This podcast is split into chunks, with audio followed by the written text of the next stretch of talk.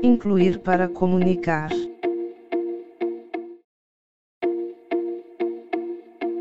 Olá, eu sou Cláudia Morim e este é mais um Incluir para Comunicar. Para criar ambientes comunicacionais acessíveis, é bom compreendermos alguns conceitos e terminologias presentes na legislação brasileira. Segundo o decreto número 3298 de 1999, deficiência é toda perda ou anormalidade de uma estrutura ou função psicológica, fisiológica ou anatômica que gere incapacidade para o desempenho de atividade, dentro do padrão considerado normal para o ser humano. Este decreto é embasado em diagnóstico médico. Já o artigo 1 da Convenção sobre Direitos das Pessoas com Deficiência conceitua pessoas com deficiência sendo aquelas que têm impedimentos de longo prazo de natureza física, mental, intelectual ou sensorial, os quais, em interação com diversas barreiras, podem obstruir sua participação plena e efetiva na sociedade em igualdade de condições com as demais pessoas. Esse artigo demonstra influência e participação do meio social na vida de quem possui algum tipo de deficiência. Romerito Nascimento é servidor público federal, técnico de referência do Núcleo de Acessibilidade e Inclusão da UFMG e mestrando em Educação. De acordo com sua experiência, a deficiência está ligada à lesão. Ah, eu acho que sim, né? Eu tenho uma concepção de, de deficiência que é muitas vezes é diferente. A minha concepção de deficiência é ligada à lesão. Então, eu sou um deficiente porque eu tenho uma lesão na visão e por ter essa lesão na visão, eu me torno uma pessoa deficiente, nesse sentido. Agora, é, eu, eu, tenho um impedimento, né? Esse impedimento, ele, ele é a deficiência. É, agora, é, não, isso não quer dizer que, por exemplo, eu não eu, eu seja uma pessoa com inabilidades, né? Eu sou uma pessoa extremamente hábil dentro das minhas capacidades, como qualquer outro ser humano. Então, se for pensar a deficiência do ponto de vista da inabilidade, aí eu não sou, não mas do ponto de vista da lesão, eu sou. E qual o termo mais adequado para se referir a esses públicos? Mesmo entre as pessoas com deficiência, a escolha gera controvérsia. Algumas pessoas confundem, por exemplo, deficiência com ineficiência, deixando a palavra com um enfoque depreciativo. Gabriel Almeida é estudante de jornalismo da UFMG e acredita que a expressão pode ser restritiva. Esse próprio termo, né, deficiente, né, assim, acho que quando ele foi cunhado, assim, sei lá, foi um tempo muito diferente do tempo que a gente vive hoje, né? Claro que ainda existe muito, a, a sociedade precisa mudar muito, nós precisamos mudar muito enquanto sociedade, né? No, no que diz respeito a saber respeitar mesmo, né? O espaço das outras pessoas, né? A saber lidar com as diferenças, saber respeitar as diferenças dos outros, enfim, né? Mas hoje, assim, eu digo que alguma coisa já mudou, né? Mas ainda há muito a, a se mudar. E, e, sei lá, não sei quando esse termo foi cunhado, né, é, é, deficiente, mas acredito que na época é, é, deveria ser muito pior do que hoje, com certeza. Mas assim, esse próprio termo deficiente, eu acho ele um pouco, sei lá, tem um, um lado pejorativo também, né, e tal, mas eu acho que ele restringe um pouco, sabe? Porque, é como eu disse, acho que a capacidade de uma pessoa não pode ser medida, por exemplo, pela visão, pelo, pelo que ela consegue enxergar ou não, ou pelo que ela, se ela consegue ouvir ou não, falar ou não, né? Esse termo deficiente, ele restringe um, restringe um pouco, eu diria, a capacidade das pessoas, né? E a capacidade da gente não é medida aí, né? Na, na, nas nossas habilidades externas, assim, digamos assim, né? Acho que é uma coisa mais interior mesmo. Aline Brandão é doutoranda em música pelo FMG. Em sua concepção, a cegueira é sim uma deficiência porque impõe a ela algumas restrições em seu dia a dia. Tem coisas que a gente nunca vai conseguir fazer. Apesar de que, como todo mundo fala, né, o céu é o limite, tem muitas coisas que a gente pode fazer, que, a gente, que as pessoas não devem colocar limitações. Tem coisas que a gente vai ter mais dificuldades, tem coisas que são mesmo que não dá para fazer. Por exemplo, eu queria muito poder dirigir, uma coisa que eu nunca vou poder fazer, né? Por mais que eu me esforce, não vou poder, então eu acho que é uma deficiência nessa questão, sim. De fato é uma deficiência. Mas eu acho que o que não pode ser considerado é uma incapacidade para outras coisas, né? Porque tem gente que acha que só porque uma pessoa é deficiente ela não pode fazer nada. Eu acho que ela não, não pode fazer alguma coisa específica da limitação da deficiência, mas não se deve limitar. Né? E o que a lei brasileira descreve como deficiência visual? O decreto número 3298 de 1999 divide deficiência visual em duas: a cegueira, na qual a acuidade visual é menor ou igual que 0,05 no melhor olho com a melhor correção óptica. e a baixa visão, que significa acuidade visual entre 0,3 e 0,05 no melhor olho com a melhor correção óptica. Há doenças ou acometimentos que agravam ao longo da vida, e uma baixa visão pode evoluir para uma cegueira. A partir dessa discussão de vocábulos se referindo ao mesmo grupo de pessoas, a dúvida que fica está relacionada à maneira correta de se direcionar a elas.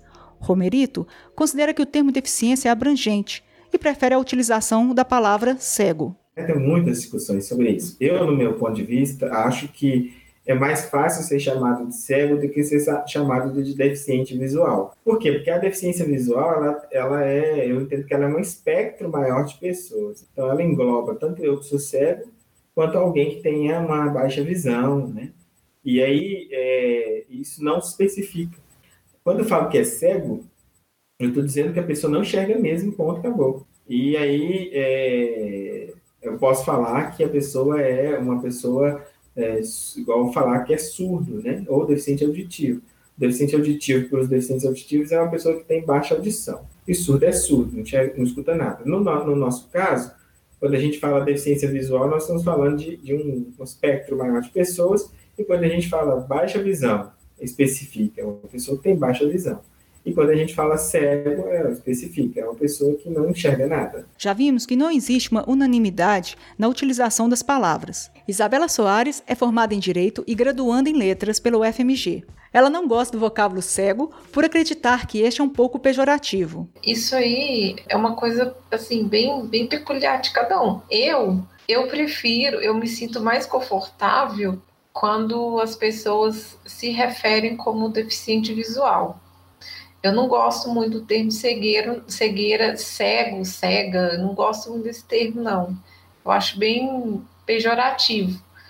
Embora que trocando em miúdos dá na mesma, mas eu acho o termo deficiente visual mais, mais moderado, sei lá. Algumas pessoas nos relataram não se importar muito com a terminologia usada, se cego, deficiente ou baixa visão. Miriam Carneiro é estudante de pedagogia da UFMG ela é baixa visão e conta que utiliza cego por ser mais fácil de explicar a outras pessoas. Eu precisava comunicar para as pessoas que eu não estava vendo.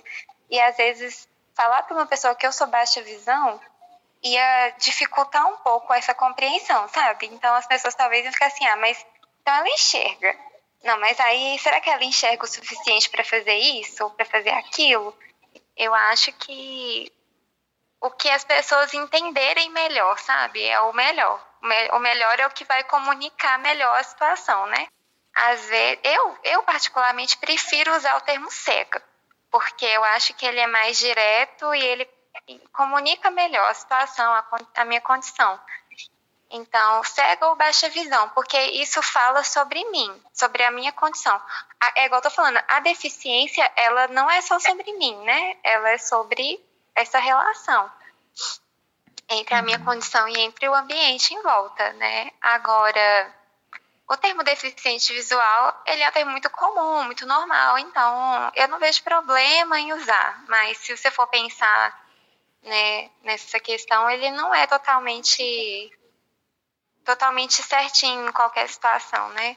Ele pode variar. Um ponto ressaltado por Miriam é que não se deve utilizar do termo para buscar diminuir ou negar a deficiência do indivíduo. Uma coisa que eu detesto e que eu acho horrível mesmo é quando as pessoas tentam negar a deficiência e falar assim, não, não. E assim, isso causa até um certo constrangimento para a gente às vezes. Porque eu falo assim, se eu, se eu me autodenomino deficiente visual e às vezes a pessoa vem e fala, não, você não é deficiente, você é uma pessoa especial, porque você vê com o coração e não sei o quê, e sim, já me disseram isso.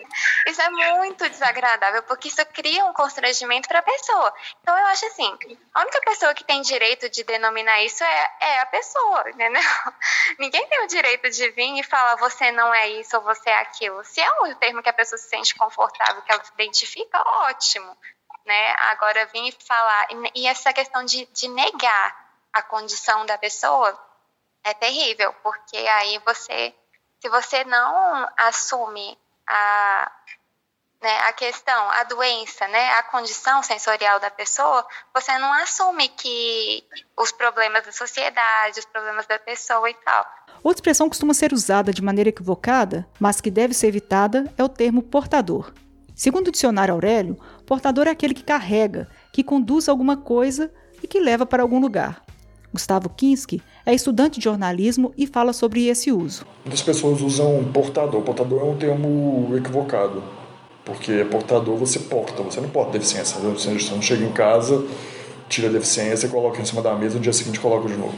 Uhum. Então muita gente fala, ah, portador de deficiência. Mentira, esse termo não existe, esse termo está errado.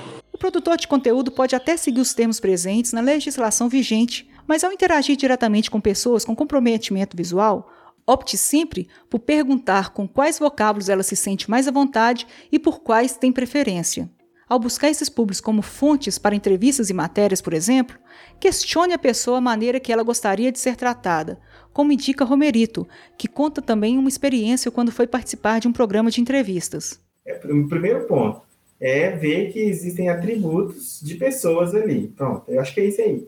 E segundo, é perguntar para a pessoa mesmo, olha, fulano, o que que você, como que você, né, no decorrer do nosso, da nossa conversa aqui, como que você quer que eu dirija a você? Quando eu estiver falando com você, por exemplo, eu já participei de rodas desses programas de conversa, de, tipo rodas de conversa, né, onde tem um mediador, na TV mesmo, né?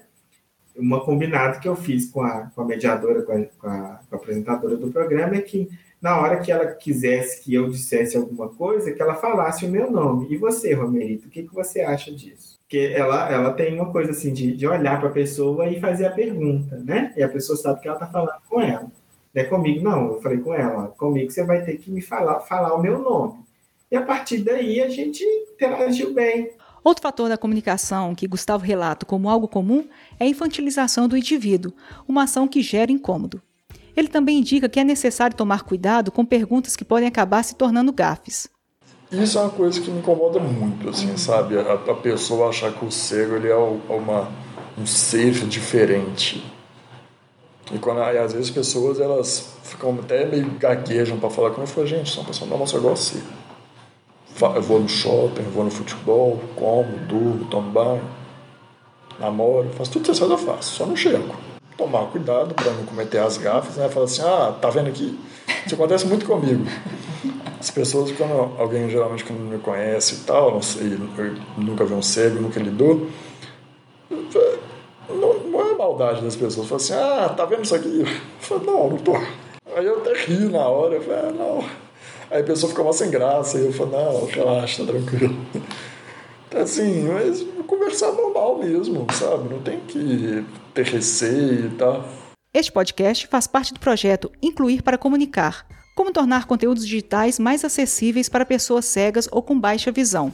Um trabalho de conclusão de curso em comunicação social e é uma produção de Cláudia Morim e Marcos Paulo Rodrigues, com orientação da professora Sônia Pessoa. Até a próxima!